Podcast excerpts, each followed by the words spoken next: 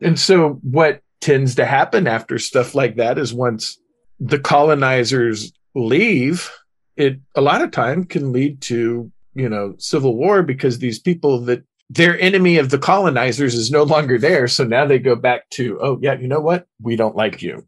and, hmm. you know, how much devastation in the world has been caused by that? Oh, yeah. And